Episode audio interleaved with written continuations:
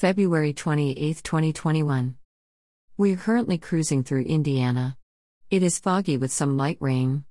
On the west side of I 70, we keep seeing new RVs going to their new homes. Indiana is where most RVs in the U.S. are made. We are now on I 74 heading to Ohio. It is very flat fields, with trees in the fence rows, with lots of large puddles in them.